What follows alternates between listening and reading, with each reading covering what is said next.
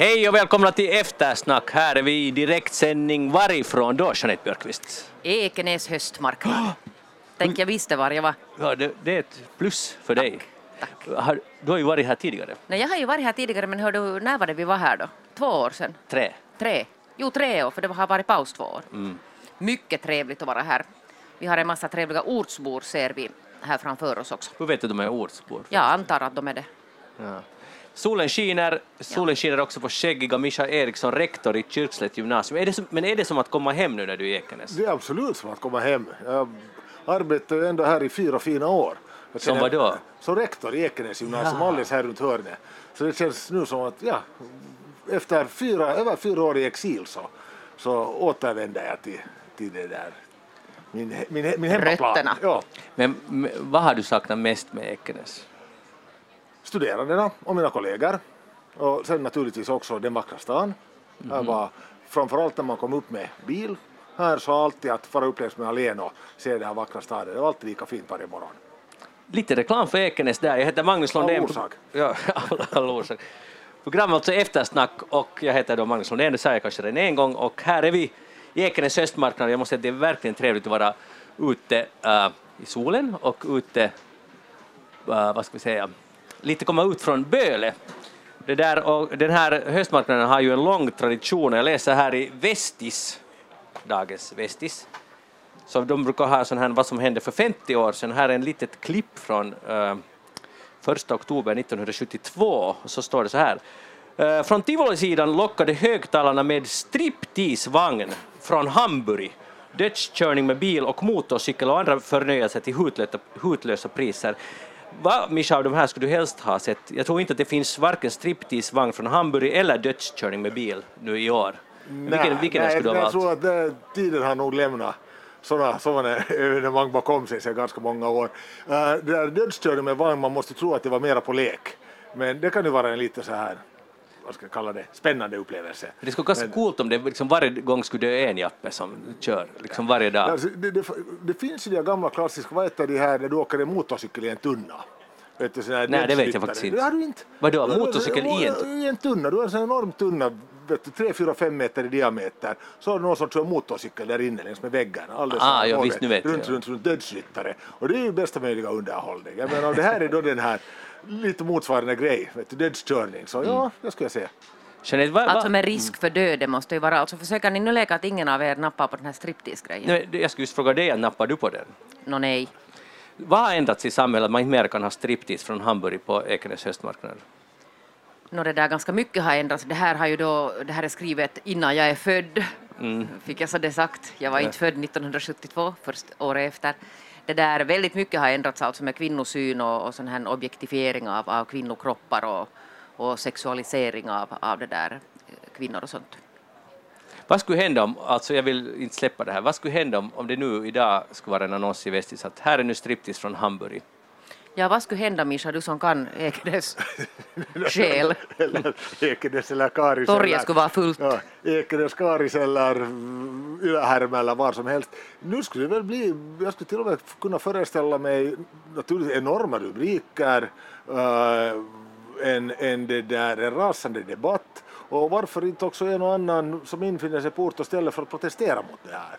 Alltså det är ju inte så att det inte skulle finnas, det finns ju striptease, men det sker ju nu för tiden bakom stängda dörrar så att till exempel barn inte behöver ta del av det. Det kan hända att det också är en utveckling som har skett.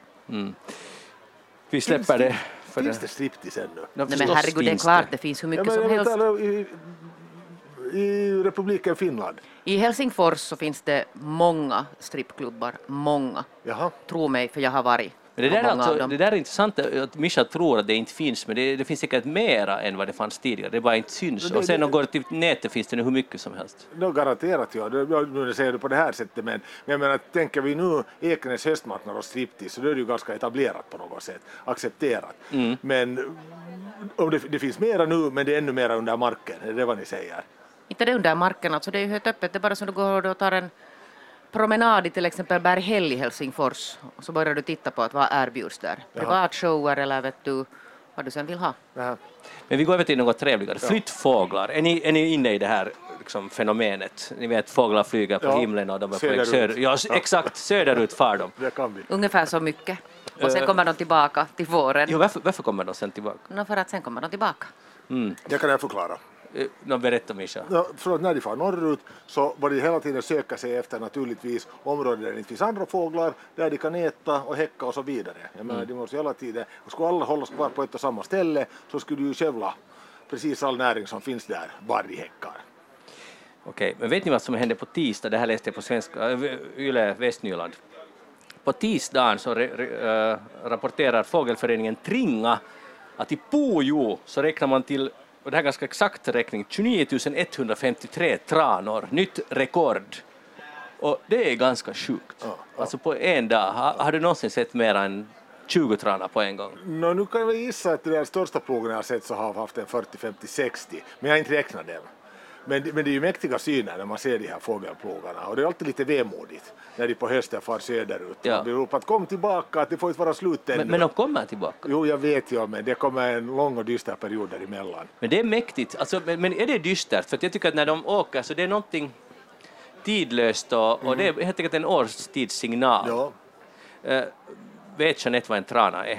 Men herregud, det är väl klart att jag vet vad en trana är. Just och just. Nå, inte något just och just, hör du. Men det där, jag kan nu inte påstå sen att jag vet så mycket mer än, än hur en trana ser ut.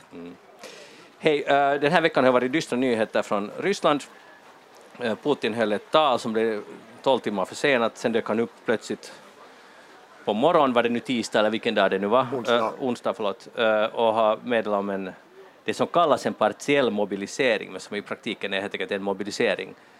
Eh, sen talades det om 300 000 män, men i praktiken blir det väl säkert närmare en miljon. Ehm, man kan ju ironiskt konstatera att, att det är ju tur att till exempel Tyskland inte har gett mera vapen, för då skulle det ha eskalerat så mycket det här kriget. Eh, vad jag alltså menar då att eskaleringen kom ändå oberoende därför att vi har att göra med ett totalt oberäkneligt Ryssland. Eh, hur tog ni emot den här nyheten? Ja, bestört igen. Jag menar, hopp är det sista som dör och jag har ju liksom tänkt att på sätt eller annat så, så skulle det förr eller senare liksom, hur ska vi säga, stagnera i någon form av ställningskrig, situation som, som inte liksom skruvas upp desto mera. Men här kommer ju nästa nästa det där kort som då slogs i bordet. Och som, som det där, var det nu Niinistö eller vem det var som sa att, det börjar bli ganska all in i det här sammanhanget. Att det är väldigt, väldigt höga, höga odds som spelas med i det här tillfället. Och Jag tycker att de börjar kännas ganska obehagligt höga. Och det som ju hände alltså som en följd av det här var ju det att det började den här trafiken vid gränsen mot Finland tilltog ju att där har ju varit långa köer nu att, att nu vill ju människor börja komma bort därifrån. Nu har ju den här Anna-Lena Laurén länge sagt det att sen när, när man kommer alltså in i den här fasen av det här så det är då det finns en chans att någonting händer alltså inne i Ryssland. För att, för att nu börjar det bli kännbart också för, för betydligt många fler och beröra många fler än vad det hittills har gjort. Jag vill, jag, vill, ju- jag vill ju hoppas det. Samtidigt så var det en ganska beklämmande artikel i dagens Helsingin Sanomat där de menar att det här sen i sin tur också kan kasta, kasta där bränsle på de här extremhögerns glöd. Att de sen i sin tur nu tycker att det här är inte tillräckligt och det var för sent, att det måste vara mera. Och att det här sen i sin tur också kan leda till en eskalering av, av den här andra extremfalangen som ju sen i sin tur inte skyr något medel. Jag vill ju lita då på förnuftet hos den här vår, vår det där gemene medborgare men om tunga krafter kommer emot här nu och börjar köra hårt på sin sak så kan det hända att de inte sen väger så det är så otroligt svårt också att veta att vad är på riktigt, vad tycker den uh, vad ska jag säga, medelryssen just nu? För att det finns opinionsundersökningar som man inte kanske kan lita, eller man kan inte lita på dem, och sen finns det det finns lite protester, men inte var de ju alls... Alltså man tänker att det är ett, eh, Moskva som är en enorm miljonstad, så det var ju små mängder som var ute och protesterade. Uh, folk flyr till Georgien, lite till Finland säkert och till Armenien och så vidare, men, men det är ändå svårt att veta. Och jag brukar underhålla med mig själv och det är egentligen bara för att få lite hopp eller för att få lite insikt att titta på. Det finns ju på Youtube sådana här kanaler där uh, de helt enkelt går ut på gatan och talar med vanliga ryssar och de, de talar helt fritt fortfarande. Och där, där det var ett långt inslag med no, vad tycker ni om mobiliseringen? Ska vi skydda Rysslands kultur på det här sättet och skydda Ryssland, moderlandet? Att, för det är det som är det budskapet från myndigheterna. Och där var, nu var det över hälften som sa att det här är helt vansinne, att, att det här är helt sjukt. Att förstås ska vi ja. dit. Men ändå så kommer det också bilder och flygplan som far iväg med folk som mer eller mindre frivilligt trycker in, alltså kanske inte frivilligt, men de går ändå med på det. Ja. Busslaster från regionen Buryatien, Jakutien, Dagestan, folk hoppar in, nu ska vi nog ut och försvara. Och man kan inte låta bli att tänka, varje krig är säkert onödigt, men det här är så fruktansvärt onödigt. Mm. Allt det här, där, där åker, säkert hälften av de här typerna som åker iväg kommer aldrig att komma tillbaka. Mm. Det är döden väntar. Mm. Och, och vad det sen kan hur det kan sprida sig ja. från det, att man spelar verkligen med höga insatser. Ja, ja absolut. Ja. Ja, ja, men det, man skulle kanske akta sig för att ta till sådana, hur ska vi kalla det, hemskt enkla generaliseringar eller återblickar, men, men där, om det här nu liksom faller alldeles platt i marken, då den ryska, ryska det där ansträngningen, så finns det ju också som har jämfört med läget efter första världskriget, när vi hade Tyskland som också hade lidit en, en svidande förlust och så att säga förnedrats internationellt och det eskalerar ju sen på ett väldigt otrevligt sätt efter det här när, när den här... Men vi är ju inte ens nära på där att Ryssland skulle ha en lidit de har lidit som... En... Nej, inte ännu, men, men ponera att det går på det här sättet, att du liksom sen upplever att du har har fått en, en, det där, ja, en svidande förlust och en förnedring.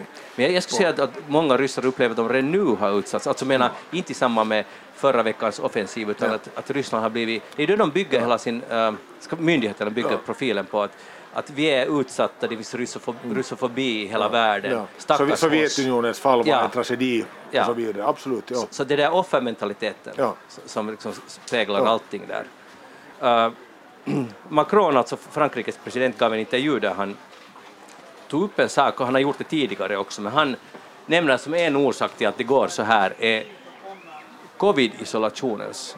Alltså att på grund av Putin satt i sin bunker två år och var rädd för att få covid och han hade för mycket tid att tänka och skapa revanschstämning i sitt eget huvud och hos sina medarbetare, att det här skulle vara en orsak till att vi är där idag. Då är det, förstås glömmer man bort att kriget började 2014, men kan det ligga någonting i en sån här förklaring? No, var det inte vann som får skida och då beslöt samt, samma veva att han skulle höja pensionsåldern så way back in the days. Men det var en positiv... Det var en så... positiv grej, men alldeles på samma sätt, jag menar om man på en skidtur då liksom ett, tu, tre fattar ett så här stort beslut så två år i en bunker kan väl nog också leda till det, det kräver ju alltså någon viss förutsättning för att det ska alltså eskalera till sådana här tankar, för att det är ju inte så att inte andra skulle ha suttit i sina bunkrar här under covid och få ha startat krig efter det. Mm. Ja, ja, jag förstår. Men jag bara tänker att om det ligger någonting i det här så då har den här pandemin haft ännu värre, större effekter än vad vi någonsin hade kunnat föreställa oss. Jag tror att det är en lite för enkel förklaring. Ja, och kanske, den, kanske den passar in i Macrons äh, ja. världsbild, för alla har ju trott att nu är Ryssland, Putin är nog egentligen helt god, ja. trots ja. annekteringen av Krim och så vidare. Ja. Vi, måste, vi måste göra chansen. Ja.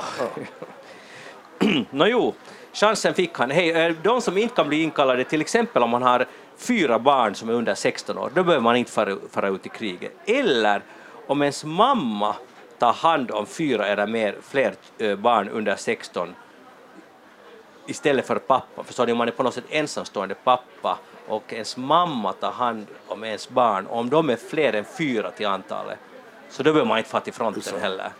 Eh, tror ni att det finns en möjlighet, för nu följer vi med alla det som sker i Iran, där Masa Amini blev misshandlad mm. av den så kallade moral, moralpolisen, och det är ju otroliga protester i Iran, vilket är så modigt och så fantastiskt att det är möjligt, att det kan ske. Men många säger nu det här på Twitter i alla fall, ett vanligt, vanligt argument att bara ryska män skulle vara lika modiga som iranska kvinnor. Vad säger ni om det här? Ja, mm. män, no jo, varför män och kvinnor kanske skulle behöva vara modiga. Eller åtminstone liksom skulle man ha hoppats på, på en bättre förmåga att ifrågasätta. Eller det var ju kanske det var jag tror att många av oss trodde med, med kontakter. Du Magnus har också haft mycket kontakt med ryssar och känner många ryssar. Att på något sätt vill man alltid tro att människor är förnuftigare än vad de sen plötsligt är att det är inte bara en eller två människor som har blivit förvånade, men att ska man sätta det liksom på... Om alla skulle ha varit mera insiktsfulla och, och modigare. Mm. Jag, jag tänker emellanåt också lite så här ur ett eget personligt perspektiv att uh, hur långt skulle det måste gå för att jag skulle vara beredd att gå upp på barrikaderna och i en sån ett så totalitärt samhälle som Ryssland eller Iran är, där det faktiskt är på det här sättet om jag går ut på gatan och nu säger vad jag tycker så får jag åtminstone med pampen. Ja, det får du, plus att du kanske blir skickad till fronten nästa morgon. Eller hur, och, och, så vidare. Och då sitter jag eventuellt där hemma med en familj med det där munnar som ska matas och så vidare. Så som sagt, nu kräver det ett alldeles enormt mod för att du ska ta till det här och en, och en liksom vilja också, eller vilja ta den här risken till en enorm uppoffring också, inte bara för dig själv utan för dina nära och kära. Så jag vill nog inte riktigt fördöma heller de som har svårt att stiga upp i ett sånt här, sånt här klimat. Att det, det kräver ju den här kritiska massan, men när inte då till exempel den här kommunikationen eller den här organiseringen av då de här motståndarna har ens förutsättningar att fixas väl, så är det hemskt svårt att ta ställning till att är du en minoritet eller är ni tillräckligt många att bara några kastar den första stenen så följer andra efter. Det är som när man ser på de här ryska demonstranterna, så den vanliga bilden är att uh, någon står och hojtar nej till krig eller nej till mobilisering, så kommer det tre sådana här mörkrets kommer med pampen och med full utrustning och slår ner personen i fråga och bär iväg honom, och alla andra står och filmar det här. Och det är ganska stor skillnad mot det som hände i Ukraina när de, där på Majdan, när då hade de en sån här utstuderad taktik att skydda varandra. Vet ni, när polisen gick till angrepp mot någon så kom alla andra till och, och gjorde någonting. Och jag säger att man kan kanske jämföra de här men det känns, det känns så smått och så lite det som protesteras där, ja. att vi talar ju om egentligen försvinnande få människor som vågar göra Precis. något.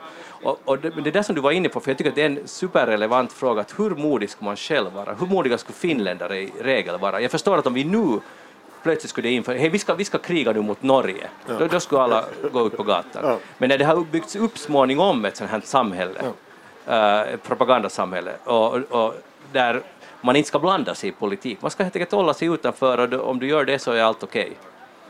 Så hur modiga skulle vi vara? Har du Jeanette tänkt, för jag har tänkt på själv att, för man tror ju att man är själv en hjälte, mm. eller inte om alla tror det, men jag kan tänka mig att jag, bra, jag, jag skulle nog protestera, men jag är inte alls så säker sen när man börjar, som du sa, Mischa, ja, när det verkligen att, att skulle man vara det? Ja. Jeanette, hur modig skulle du vara?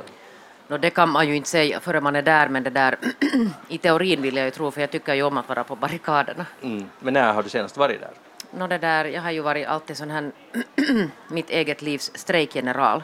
Okay. Till exempel, men jag menar, vad ska man sen jämföra med? Det är ju sen en annan sak att det där till exempel. Men jag tycker ju om att bråka och ifrågasätta, men det där, det här är ju sen en, mm. det här är ju inte liksom jämförbart ändå. Ja. För att här går man ut och så kanske man blir slagen. Jag tänker så här att jag menar, inte har jag heller något större problem med att vara kärringen mot strömmen eller gubben mot strömmen och så krävs att föra oväsen.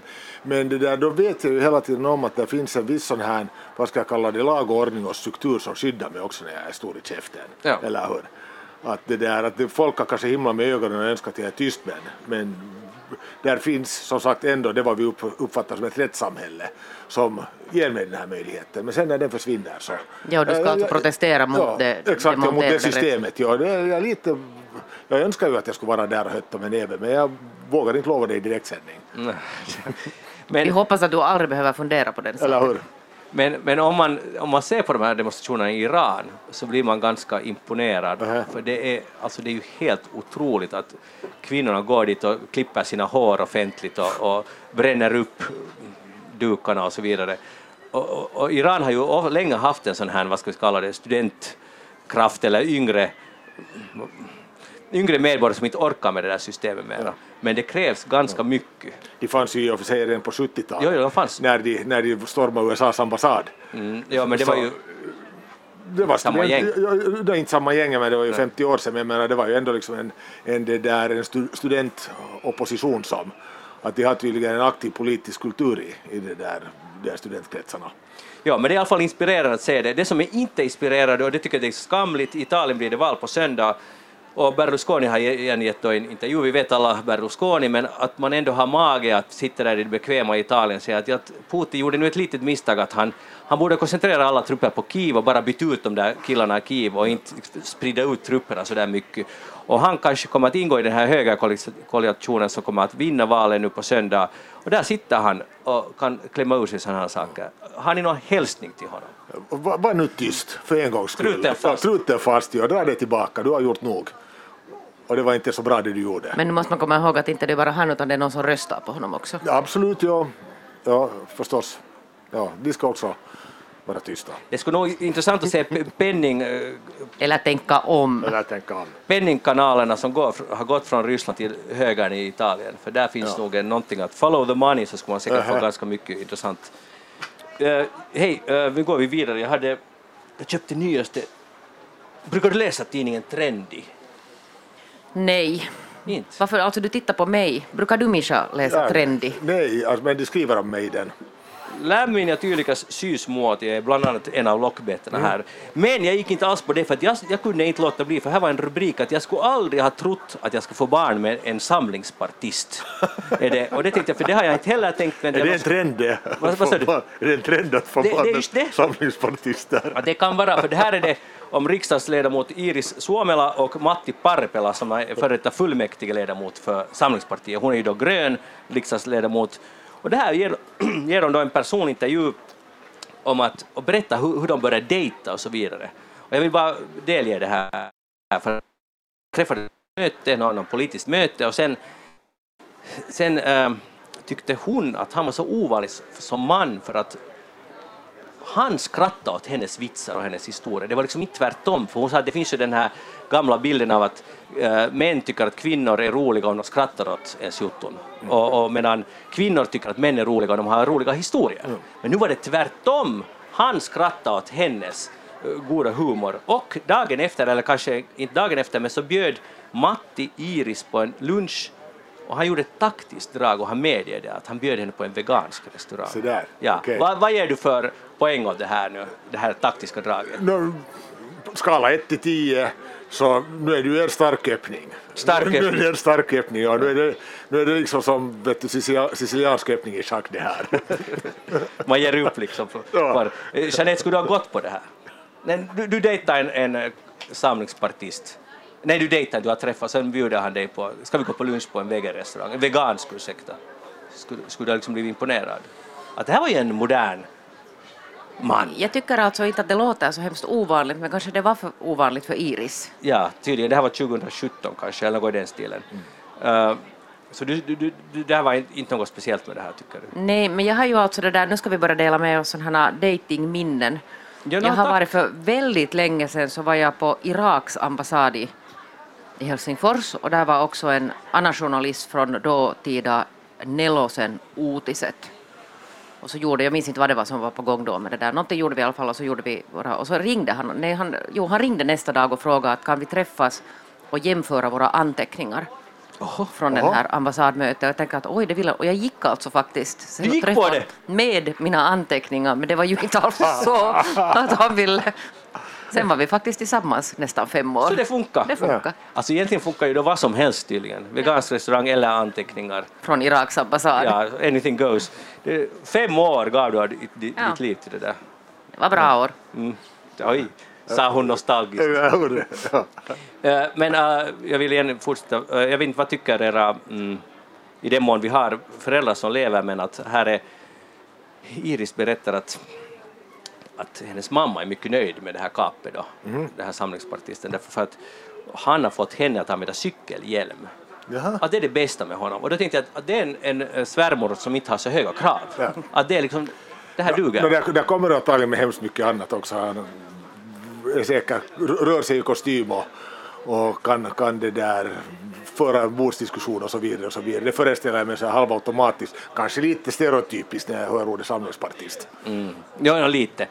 Men hör, det som jag egentligen ville tala helt allvarligt om det här var kring det att hur viktigt är det att den man delar sitt liv med är, har samma politiska åsikt? För att det var ju det det här handlade om. Jag hade aldrig kunnat föreställa mig att få ett barn med en samlingspartist. Jag hade aldrig uh, kunnat tänka mig, det som har gått på Kauppis, att det liksom att hon har aldrig tänkt sig att det, det blir, hennes liv blir ett sånt.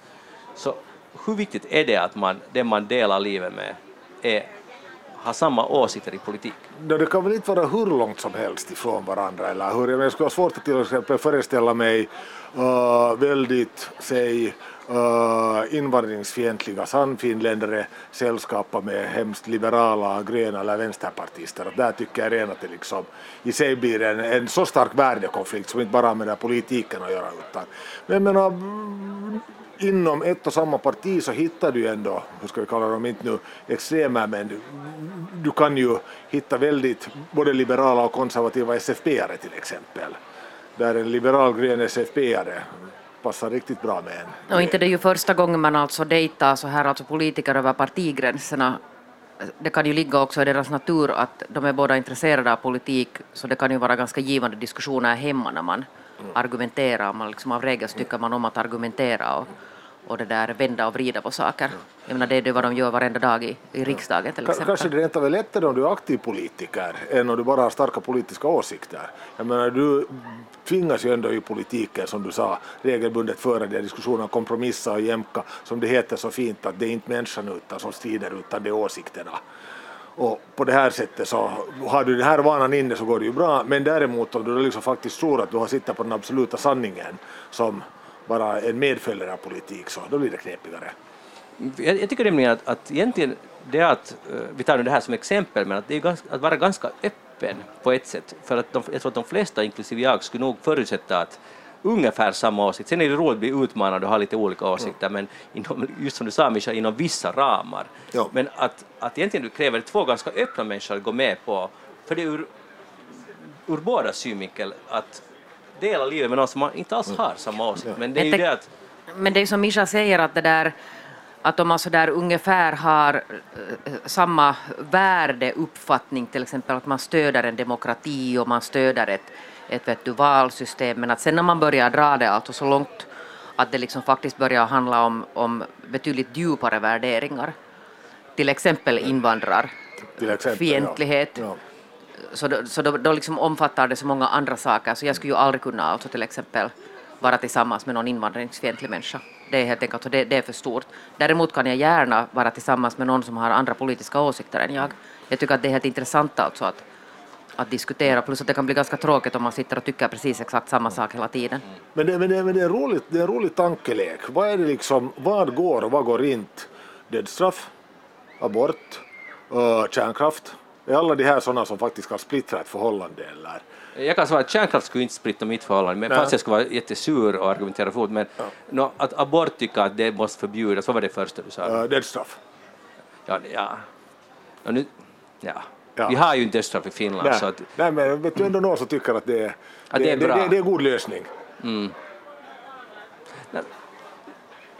Och jag, jag, jag, ni måste inte svara på det här nu men, men det är ju en, det är en spännande lek. Men, tycker, men du då Mischa? Men, vänta, men jag, jag tycker man måste egentligen, det här, alltså man måste granska sig själv, man, man måste klara av att mm. ha olika åsikter. Ja. Det, är, det är ju spännande med dödsstraff, ja, men ja. nu måste man ju kunna acceptera det, det är ju många som tycker ja. Jag måste faktiskt erkänna att jag hickade till riktigt ordentligt för några år sedan när jag förstod att min nuvarande fru, det var väl dåvarande flickvän fästmö som jag hade sällskapat med i 20 år, att hon var för kärnkraft. Ja. Att herrejösses, det, hade, det hade inte gått upp för mig. Och sen fick jag nog lära mig att leva med det. Ja, sa han med vilken? No, jag är för tillfället ju ganska pragmatiskt inställd till kärnkraftverk med vår nuvarande energisituation. Att jag är till och med alldeles för det under en överskådlig framtid. Ja, du som gröna. Ja. Snabbt vänder man kappan. Nej, när fakta, fakta förändras så byter man åsikt och man biter inte benhårt fast i gamla föråldrade det är just det, det är inte förhållande. Men vi tar inte han, är kar, han är kar nog att ändra sin åsikt, det tycker jag är... det här slutet på ditt och mitt förhållande nu, Magnus? jag tycker aldrig mer. Kära Ekenäsbor, det var sista gången vi såg Mischa Eriksson. Eller Magnus Lundén ja. i studion. Jeanette Björkis, du tänkt på den här veckan? Nu hör du det där, jag läste en eh, lite rolig kolumn i Dagens Nyheter av Erik Helmersson, rubrik Varför använder de inte hörlurar, är de psykopater? Han alltså resonerar om det här det är liksom steget vidare. Ni vet det här människor talar i sin telefon så här, handsfree eller vad. Man talar alltså privata samtal i det offentliga rummet. Men i Sverige håller man nu då tydligen på, det här är ganska utbrett, eh, har man gått steget vidare, att man har inte hörlurar, utan man slår på den här högtalaren och så talar man alltså så att, förstår ni, Man har det som alla hör. man har det som en platta i Man har det som en platta och sen tittar man på film där och man lyssnar på Spotify och man talar med sin kompis och liksom man gör det öppet och glatt och högljutt överallt. Och han klagar nu här i sin kolumn då över att varför tog inget parti i svenska valet upp den här frågan för att det här är ju faktiskt den värsta, Ja. värsta liksom samhällsförändringen som håller på att ske. Och det där slår också fast att, att det måste ju vara psykopater som inte på något sätt kan ta, ta hänsyn till men jag tycker inte att vi har haft det här så mycket i Finland, men det är säkert på kommande hit alltså det här. Jo, nu ser man det ju den i centralparken i Helsingfors, som borde vara en sån här frizon mot all, all ondska, så där ser man människor som går med sin handflata framför sin... Jo, men han har alltså läst det där, det var någon som för, i våras, alltså någon hans kollega på DN som hade till och med försökt hitta någon förklaring att varför gör man så här? Nå, varför gör man Att vad är det för människor som, varför är det så hemskt som egentligen? anser, ja no, för att det stör alltså. Men på vilket något sätt? Nej, men alltså, för att du får, sitter i ett tåg till exempel så har du någon som sitter där och tittar på Netflix på full volym så det kanske inte är så jättenice. Nej, nej, jag håller Men det, där, det lär då finnas alltså en förklaring att det är den här Kim Kardashian-fenomenet, vet ni, att det kommer från USA det här att man på något sätt ska ta sin plats. Att jag är en så viktig person att jag kan bara ta, här är jag och här är jag, mitt lilla universum här och, och det här har jag liksom rätt, det här är mitt rum och här ska jag det där hänga. Och att det är liksom en sån slags självisk kultur nu som kommer hit också, att man helt enkelt inte bryr sig om om man stör någon annan. Och det där, ja, det är ju intressant. Jag skulle ju aldrig någonsin tala ett samtal så att jag skulle slå på högtalaren. Någonsin. Ja, alltså, jag, jag skulle inte bara vilja skylla på Kim Kardashian i det här sammanhanget. Eh, Jag tycker ju över, överlag det här att tala i telefon då, med eller utan högtalaren på, jag tycker att det är som att prutta i hissar. Det är helt enkelt, det är, det är dålig uppfostran och det är, det är helt enkelt hänsynslöst mot medmänniskorna. Men jag tänker lite på det här sättet när det gäller de här telefonerna att jag tror att vi inte ännu, fast det har funnits med hur länge som helst, att vi inte ännu har kommit till det här att det faktiskt finns en sån här uttalad liksom, etikettkodex när det gäller dem. Att vad är OK och vad är inte? Det är liksom helt enkelt för nya fenomen ännu. Att om en 10-15 år så kommer det säkert att vara lite på samma sätt också. Att prata i telefon är samma sak som att tända på en cigarett i vagnen. Att folk säger att men så här får du inte göra. Att där är den här tysta, den här pratvagnen, gå dit istället. Men än så länge är vi inte riktigt där. Men jag tror att vi är på väg. Men det är på något sätt det där samtalet, men sen alltså till det alltså att man faktiskt börjar titta på någon film Ja. någonstans på hö, hög volym utan hörlurar. Så det, jag, jag, faktiskt, sa- jag begriper men, inte. Men, men samma grej där också. Att det är helt enkelt just den här, vet du, nå- jag menar, rätt till frisk luft utan rök. Rätt till en, en omgivning utan störande bakgrundsljud. eh, men om vi vänder på steken, är det så att ni är lite, för, ni är lite diskreta och vågar inte ta er plats i samhället när ni är sådana, eller är ni bara superhänsynsfulla? Superhänsynsfulla. Alltså det är till och med så att om någon ringer till mig när jag sitter i tåget, jag sitter mycket i tåget, en timme varje dag fram och tillbaka till Kyrse. Så säger jag att hej, jag ringer tillbaka, jag sitter på tåget. Tut, tut, tut. Slå på. Alltså jag tycker nog att man kan det där, nu kan man ju prata, när människor sitter tillsammans, vi kan åka tåg tillsammans till exempel och då Jag är lite pratar vi. irriterad på sådana också. Om Ja, jag ska vara alldeles nu, nu tycker jag att aha, du är lite sådär, du är ännu värre än den här Erik här nu, hör du, du drar det ännu stegen. Men förstår ni att, att, att, ett samtal så här, men sen kan jag tänka mig det där sådär att, att man kan ju lite också Kanske inte ens för att tänka på andra men på något sätt liksom tänka på sig själv, att vad är det man sen avhandlar i det här samtalet? Mhm. För att det finns ju människor som pratar otroligt privata saker som inte skulle förstå att nu hör alla. Här talar jag om mina hemorrojder. Men de kanske inte bryr sig. Naturligen, alltså det, det måste ju vara så att de inte bryr sig. Men Mischa, att man inte ska få snacka med varandra i Ja, ja, tåget. ta, låt ta det nu lite med... Alltså du, du eftersträvar ett här liksom, totalt sterilt samhälle där No, no, det där är nog att dra det ganska långt det Ja, det är- jag tror det ganska det, långt. det beror naturligtvis också på samhället, hur, hur du för det, uh, hur högljudd du är, vad du pratar om och så vidare. Och så vidare. Jag menar, skulle du till exempel gräla med din fru i en tågvagn? No förstås inte. Nej, nåja, där har vi redan en gräns. Ja, den, den har vi gemensamt, den Ja, gränsen. bra. Men, men jag tycker allt som... Man måste kunna tolerera att folk Finns, snackar believat Ja. och existerar Ja. och lever ett vanligt socialt liv. Jo, jo utan vidare, jag, jag är helt okej med det. Oh, ja, men man behöver kanske inte titta på sin film då på högtalare, Nej, nej. funktion. Ja, inte heller, inte gräla med sin fru. Nej, lite konsensus uppnådde vi här. Fast jag skulle kunna vara lite intresserad av att lyssna på ett sånt här Nej, jag gräl grälar med min fru. på telefon Ja. med hö- högtalaren ja, exakt, på. Ja. Ja. Du lyssnar aldrig. Ja. Ja, naja. Mischa Eriksson, vad har du tänkt på den här veckan? hörde jag så en så fin artikel här. Eh, vi vet ju alla om, och det är väl inte en överraskning, att om man rör sig i skog och natur så mår man bättre. Eller hur? Det känns så åtminstone. Eller gör man? Eh, Eller gör Man man, gör det. det. det. vill säga att, att, det där, att naturen faktiskt skulle ha en, en det där direkt positiv inverkan på vårt, vårt det där psykiska välmående. Och det här har varit, jag menar, en jättefråga här nu, eller gör man? Och Manu säger det gjorde man, det gör man. Men nu har det äntligen bedrivits seriös forskning kring det här. Det vill säga, här är en binge forskare som har spanat in vår amygdala. Det är något lite så här grunka i hjärnan. Som, det där, som då har direkt att göra med det här välmående och göra hur, hur bra du har det. Och det har redan tidigare visats att den här amygdalan då är mindre aktiverad hos sådana som bor ute i landsbygden och så vidare. Den är mindre Den aktuell. är mindre aktiverad där, så det är den liksom som far upp i varv om, om, du, har, om du är stressad. Men den här undersökningen visar ju inte om du tenderar att flytta ut i landet eller till landsbygden om du har en amygdala med, med låg nivå. Att man har inte sett det här sambandet att det är omgivningen som lugnar ner den. Men nu har duktiga forskare med funktionella magnetiska resonanstomografier skickat ut Först har de skickat ut folk på promenad i städer och i landsbygden. Sen har de kommit tillbaka och magnetskannat amygdalan och det visar sig, ja, promenad ute i naturen sänker stressnivån, att amygdalan lugnar ner sig när du har gjort det här. Så är det alldeles bevisat, det är bra för dig. En timme per dag ute i Men en grön omgivning. alltså jag har ju, som det kom fram, jag, jag, jag säger att jag tror på det här men Ja. jag vet inte. Eh, för att nu blir man ju, börjar man fundera, innan Jeanette hinner säga någonting, så, att, så, så börjar man fundera att om man ska sätta de här människorna att gå i en, till exempel i en tunnel som är helt tyst, Mm. en asfalttunnel, skulle, de, skulle det också det, det, vara bättre? Det, det, det, kan man ju fortsätta undersöka. För är det stress, stressen i stadslivet som gör att man blir stressad, eller är det Ja, här- lugnet i naturen som här, gör här, det här, lugnt? här är skäl ytterligare att lägga märke till att de som rörde sig i en stadsmiljö, deras stressnivå ökar inte. Exakt. Ja, den ökar inte, men den sjönk när du satt ut i det där i naturen.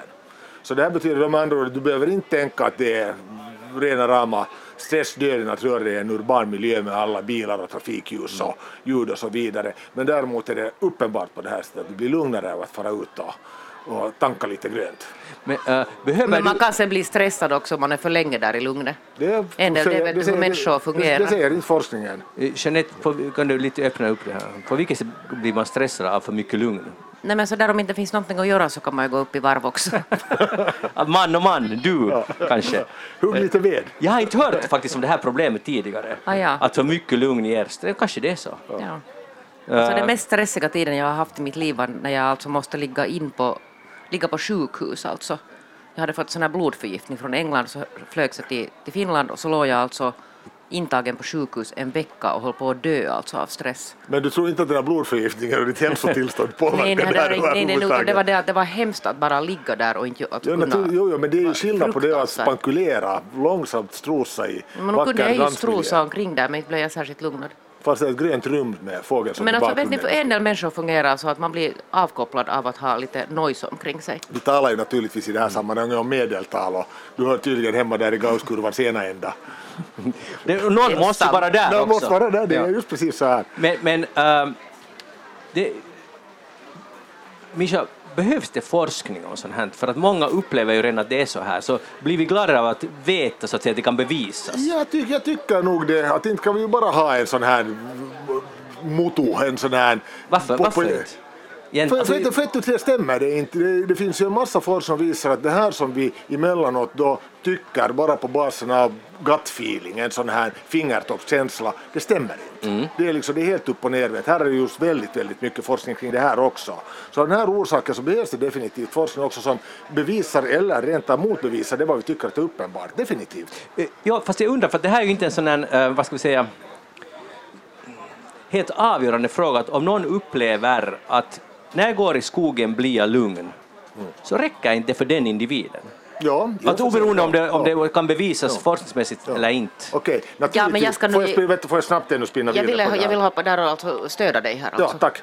Ja, Om det är i så fall, ja du har roligt. Nej, då, då duger det Men nog. då kan man till exempel det där om man tänker på stadsplanering Mm. till exempel om man har ett, ett, ett, sko, en skogsmiljö där och så kommer någon alltså idiot och säger att nu hugger vi ner det här och bygger hus här. inte bra. Och då har man alltså forskning förstår du att visa att Ja, ja, men att förstår ni att, att nu visar Exakt. forskningen Ja. att människorna här mår bra av Ja. att och sen kan man försöka argumentera för att rädda sin skog.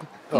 Till exempel, ja. Eller sen det här att den här forskningen, om du nu tänker på den här amygdalan i det här sammanhanget, om du faktiskt då liksom visar att den här påverkar din stressnivå och den dessutom reagerar på den här omgivningen, så innan du vet ordet av har du oanade, möjligheter för läke, läkemedelsindustrin eller för, för medicinindustrin överlag, vil- vil- vilket också är bra. Ja. Sidoeffekter av forskningen. Ja, Jag, jag förstår det och jag förstår att det behövs för att uh, övertyga sådana som inte annars skulle tro Ja. på det här eller, eller bli övertygade. Men vad jag menar nu var, var för den där enskilda individen så, så jag vill inte heller ta bort det att det man upplever att lugnar en, så det är ju, inte- man behöver ju personligen på individnivå inte mer än det. Nej, Men det också har ju. Mischa inte sagt heller. nej. Utan nu talar men vi om sådana här större strukturella saker. Ja, ja, okej. Nåja, Men men, det, det är också samtidigt som det också finns en hel del som folk gör som de tror att det är bra för dem, men som egentligen är alldeles hiskeligt destruktivt. Bische till exempel. Ja, bische och röki. Ja. ja. Är det inte bra? Eller att läsa för mycket sådana här hur man egentligen borde leva. det där hörde de också, ja. Men vad är det för fel på de här tre sakerna? Alltså, finns det faktiskt forskning om, om cigar, cigaretter? Ja, absolut. Att, att det är negativt? Ja, det måste ju finnas. Ja. Ja. Finns det Kanske måste gå in på den här diskussionen. Nej, Finns det entydig forskning Ja, just det. Eller hur? som är gjord så där Ja. i, Finns det inte motargument? i neutrala miljöer utan till exempel småpartiklar Ja, från eller, stadsluft? eller, eller till exempel som inte skulle Mm. vara utförda av tobaksindustrin. Ja. Ja. Men finns det månne nu i dagsläget någon forskning, någon köpt forskare som säger att, att röka är helt okej, att det liksom påverkar inte din hälsa alls? Finns det någon, ja men det har ju ändå vänt, jag menar vad tog det, 80 år, men det har vänt ganska totalt. Ja. Jag tror inte att det finns någon sån där, alltså det, den hör hemma på den där tiden när det här var striptease på Ekenäs Ja, höstmarknad. från Hamburg, obs. Från Hamburg. Ja. Det var tider det, när man fick röka. best, ja. Ja. Uh, yes. Mm. Jag var på, jag var på Hesburger igår. Jaha. Jag ville berätta det Tog här. du ett Det är bägge alternativ? Vad sa du? Sist jag var i studion med dig Ja. så hade du sprungit till Burger King. Är det sant? Ja, jag känner Men ett det är mönster bra, här alltså. nu. Att du, No, springer verkligen. stu, du, springer Det är stup i ditt kvar- fel. du springer stup i kvarten på hamburgare. Ja. Ja. När var du senast i studion? Det måste ha varit i somras. No, det är senast jag har varit, så nu var jag igen. Men ni behöver inte tro på mig, det spelar ingen roll. Nej. Jag var där med min son, vilket man ju inte då borde göra. Och det jag ville berätta när vi Du var talade- också med dina söner i somras. Ja. Just saying. Va, va, alltså, vad är det för uppfostran jag gör? Ta dem dit. Ja. Ja. Nåja, men i alla fall, där var jag och, och det, var, det var riktigt trevligt uh, att vara på Tumis där. Och jag sa att okej, vi, kan, eh, du, vi kan köpa en burgare åt dig om du vill, men jag äter verkligen inte någon burgare. Så jag tog då en sallad. Jaha. Och, och minus lök, för man kunde trycka på lite knappar. Vill du ta lök i din sallad? Nej, men det är en rålök. Okej. Jag var inte så intresserad Det där kan jag inte förstå. Men... Nej. Och jag ville bara berätta om det här för att visa hur tiderna förändras. För att sen kunde man också som tillägg ta fröpåse. Jaha. Och jag, jag satt plus där och så kom det en liten påse med alltså bland annat solrosfrön och sen sådana här pumpafrön. Ja. Och då tänkte jag när jag hällde det här så tänkte jag på 80-talet, tänkte att nu har saker förändrats. Nu sitter jag på Hese och äter en sallad med en tillägg fröpåse. Ja. Att det är helt som den här stripteasen. Att saker förändras. Ja. Och, och utan man märker det är man plötsligt där. Ja, ja, exakt. Och, det, och man kan ju inte säga att det har farit åt ett sämre håll. Nej, Utom i. Ryssland. Ja, där går det sämre just nu. Men, men alltså, och då tänker jag, vad finns det annat som vi nu, som vi håller på att gå mot något bättre? Men vi är inte vi är ännu i hamburgerläge. Va, vad finns det? Telefonerna som spelar det där Exakt. filmsoundtracks i tågen. Ja, Det är en uppenbar, Kommer det att försvinna? Kommer det att bli stopp på det? nej inte helt stopp, men som sagt det kommer att, folk kommer att på ett annat sätt rynka på näsan åt det var annat. Hittar du på något nätte? Alltså jag funderar på det där, hmm, mycket på det här, alltså den här sociala mediebubblan och det här nätlivet som vi nu på något sätt är helt absorberade av och på något sätt utvecklar och, och förädlar till, till in absurdum, att, att månne vi ändå på något sätt kommer att komma ur det där också. Att Ja. man om 50 år kanske tänker att vitsi vi var döber som bara satt på nätet och blev helt underliga i huvudena. Den försvunna generationen. Ja. Uh, hur är det med en annan klassiker, konsumtion? Mm. Att herre jösses då, att minns ni det här när alla bara köpte en massa billiga trasor hela tiden. Pälsnäring, köttindustrin. Ja, och där har det ju börjat. Det är mycket möjligt att det är ditåt vi går, men det är inte Ja. säkert. Nej. Pälsnäring skulle jag säga är ganska säkert, men köttnäringen är inte helt lika säkert. Men det är my- mycket sannolikt. Ja. Uh, jag, jag tänker på något så stort, ni kan sucka det med energiproduktion. Jag tror att vi, går, att vi kommer inte att kunna lita på så här centrala kraftverk. Att det kommer bli en, det må, eller det måste bli en trend där det finns flera som producerar energi på lokal nivå. Och, och vi kommer någon gång att skratta att vi litar på några stora kärnkraftverk eller några andra vattenkraft, kol, allt det här. Och någon central distributör Ja. som kostar svinmycket. Exakt. Att det här kommer vi någon dag att tänka att vitsi vi var okritiska på den här på 2020-talet. Eller det, det kanske håller på att förändras nu. Men, men det är ju intressant med, med förändringar. Men vad var det första du nämnde? Nej, det, det missade du nämnde. Vilken, vilken? Telefonerna på tåget. Telefoner Ja, på men sen tåget. var det något annat. Uh, konsumtion. Mm. Ja, men det var någonting. Ja, det, det, Ja. det, det, kom och, det kom och gick. Men så jag rekommenderar i alla fall att, att ta den här fröpåsen. Äter ni annars mycket frön? Ja, Gör när då? Till morgonmål? Eller till... alltså det där, alltid när det går att sätta frön så sätter jag ju frön. Jag behöver ju mina omega, de här ser du, Men som inte äter fisk. Men ofta när man säger att man äter frön så brukar folk fråga är du en fågel eller vad är du? Liksom? Ja, Är men det, där, det tänker jag också att det var liksom, hörde kanske fem år tillbaka att nu borde ju människor vara mer bevandrade att man inte håller på med sådana här fjanterier mer. Ja, men varför äter vi frön? Jag har inte riktigt koll på det. Alltså jag äter själv också, men vad är, är det liksom någon sorts För att, hälsogrej? ja, för att det är hälsosamt. Ja. Och där finns saker som inte jag får alltså riktigt från något annat ställe. Och det säger forskningen? Eller? Det säger min forskning, Pirlax Science Academy. Ja, men nu duger det nu med egen forskning. Ja, men den duger ju alltid, det är ju inte alls alltså det där. Ah, just Det är det. en helt annan Det är sak. lite flytande, Ja. kan man ju säga. Selektivt. Selektivt. Um, förresten, när jag läste den här trenden, så det var en grej som, som vi har talat om i eftersnack. Det var en kolumn av eh, Sanna Koskinen, som också har en podcast om nu någon är intresserad. Det, hon, det var helt som plockat för, från eftersnack, för hon, hon talade om att det här att ha råddigt hemma. Och vi har ju Jeanettes, en av Jeanettes favoritteman, eh, uh. Du har tagit upp det ett par gånger. Men hon, hon, nu kommer det, eftersom tidningen heter Trendy så måste man ju lita på vad det står. Det stod, stod ungefär så här, så här att ha råddigt hemma betyder inte att du inte vet hur man städar eller att du är lat eller att du ska vara smart. Det berättar bara att du vill använda din kapacitet till annat.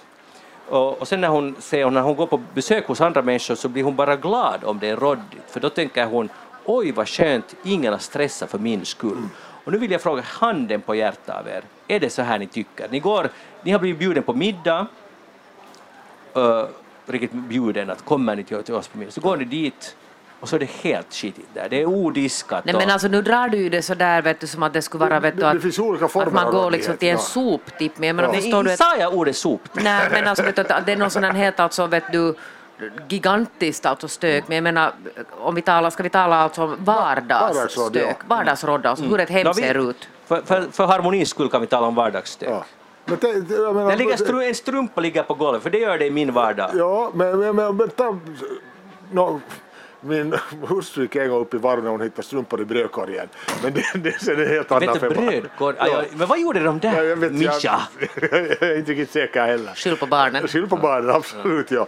Anyway, uh, lite legoklossar på golvet. Vet du, böckerna är tillbaka insatta i bokhyllan. Gårdagens Hesari på soffan. Det är ju ett tecken på att någon lever och, och det där har sig där. Men sen som sagt, socker i brödkorgen, ospolat på toaletten, uh, diskmaskinen tredje dagen okörd så att det luktar lite gammal fisk från den och så vidare. Nej. Det duger inte. Nej. Då skulle du bli, men vad skulle du, jag vill veta, vad skulle du tänka? För- Ja, I det andra skulle jag kanske tänka att vet du, både det här att, hur ska vi nu säga, att nu skulle det kanske vara dags att få, få lite sån här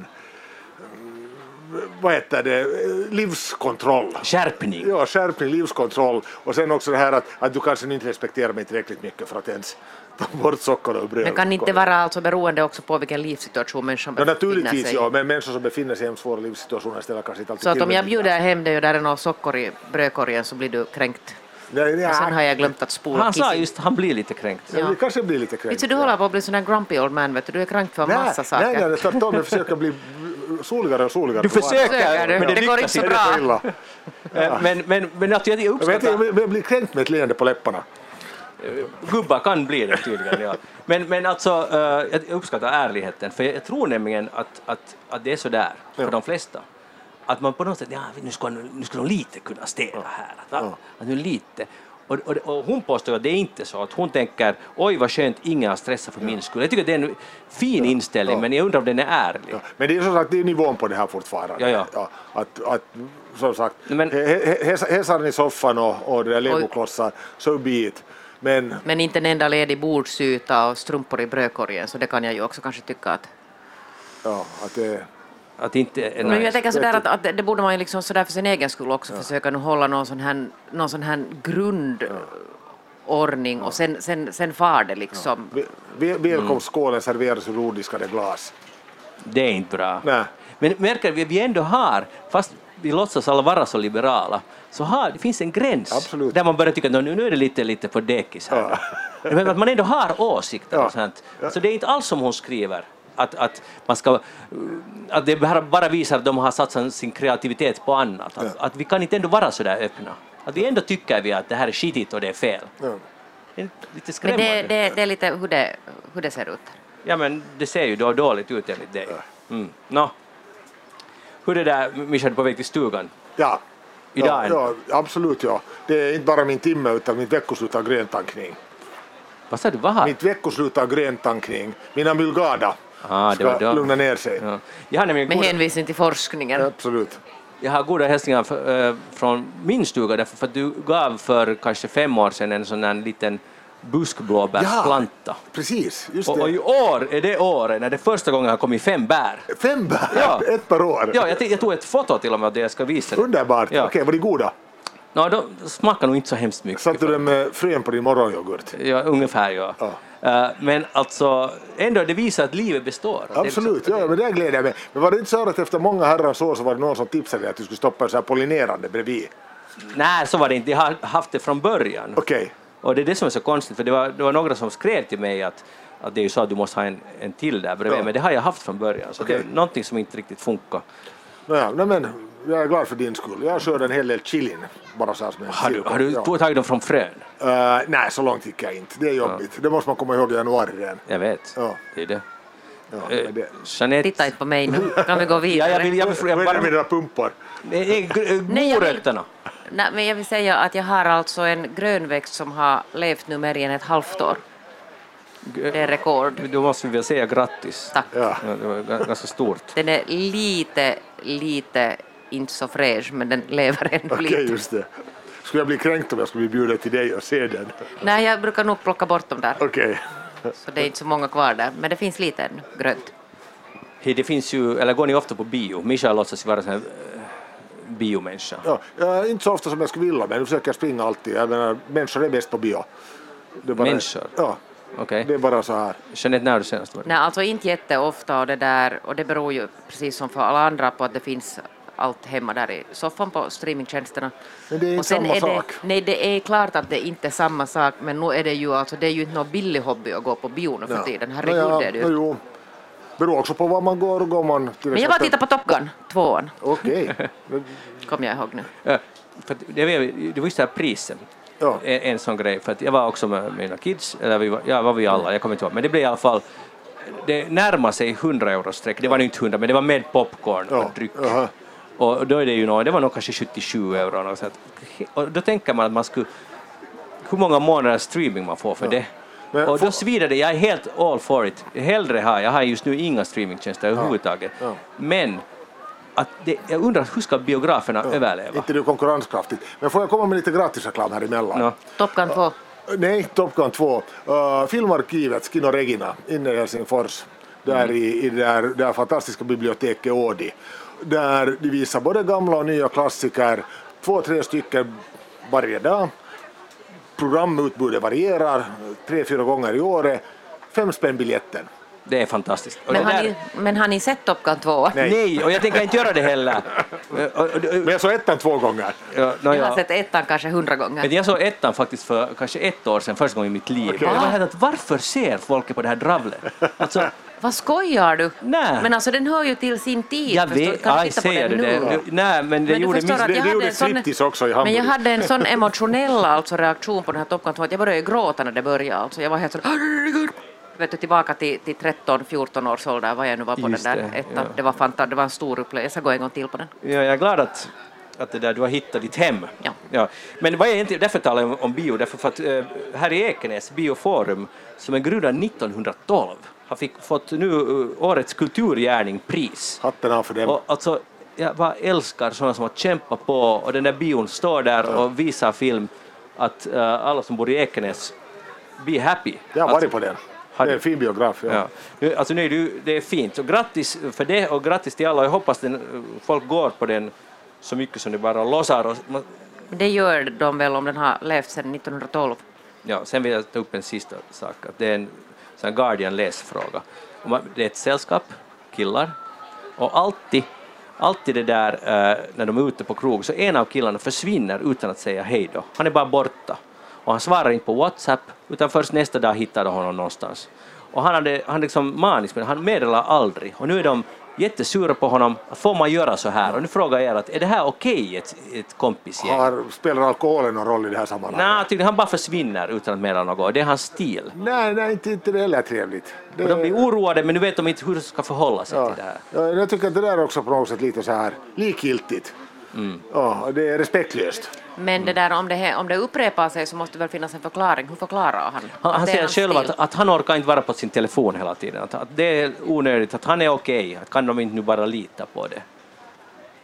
Ja, men, men, men, har du varit ute och tillbringat en kväll med dina kompisar och säger du tack, det var roligt, jätteskoj, det här måste göra om, kramar om lite och sånt här. Men det är ju uh, sunt bondvatten folk vet. Men det är hurdana, hurdana omständigheter? Är det så att de går vet du, på, på puben och så går de på klubben och sen plötsligt är han inte kvar på klubben? Ja, jag vet inte vad det, vad det är, men eh, jag, jag tycker att det är ganska dålig stil. Så att gör inte Ja, så här. Det är som socker i brevlådan. Hej, vi är ju här på Ekenäs höstmarknad och ni ser ni det där Pariser-hjulet? Det far ganska väldigt högt upp. Skulle ni våga ta Dit steget? ska Magnus Londén gå Jag tror jag när vi strax avslutar. Ja. Mischa Eriksson, ska vi gå hand i hand dit? jag tycker det. Ska ni dansa och, och tala kärnkraft. Ja, exakt. Där uppe. Ja. Och dödsstraff. Det är som i tredje mannen i den här fantastiska Ja. filmen. Ja. Eh, Jag heter Magnus Lundén, eller egentligen heter du Jeanette Björkqvist och Mischa Eriksson. Tack för att ni var med i Eftersnack. Och tack av publiken här i, på höstmarknaden. Jag heter Magnus Lundén. Eftersnack är tillbaka igen om en vecka och ni får gärna e-posta oss på eftersnacksnabelayle.fi. Ha det bra tills dess. Hej då!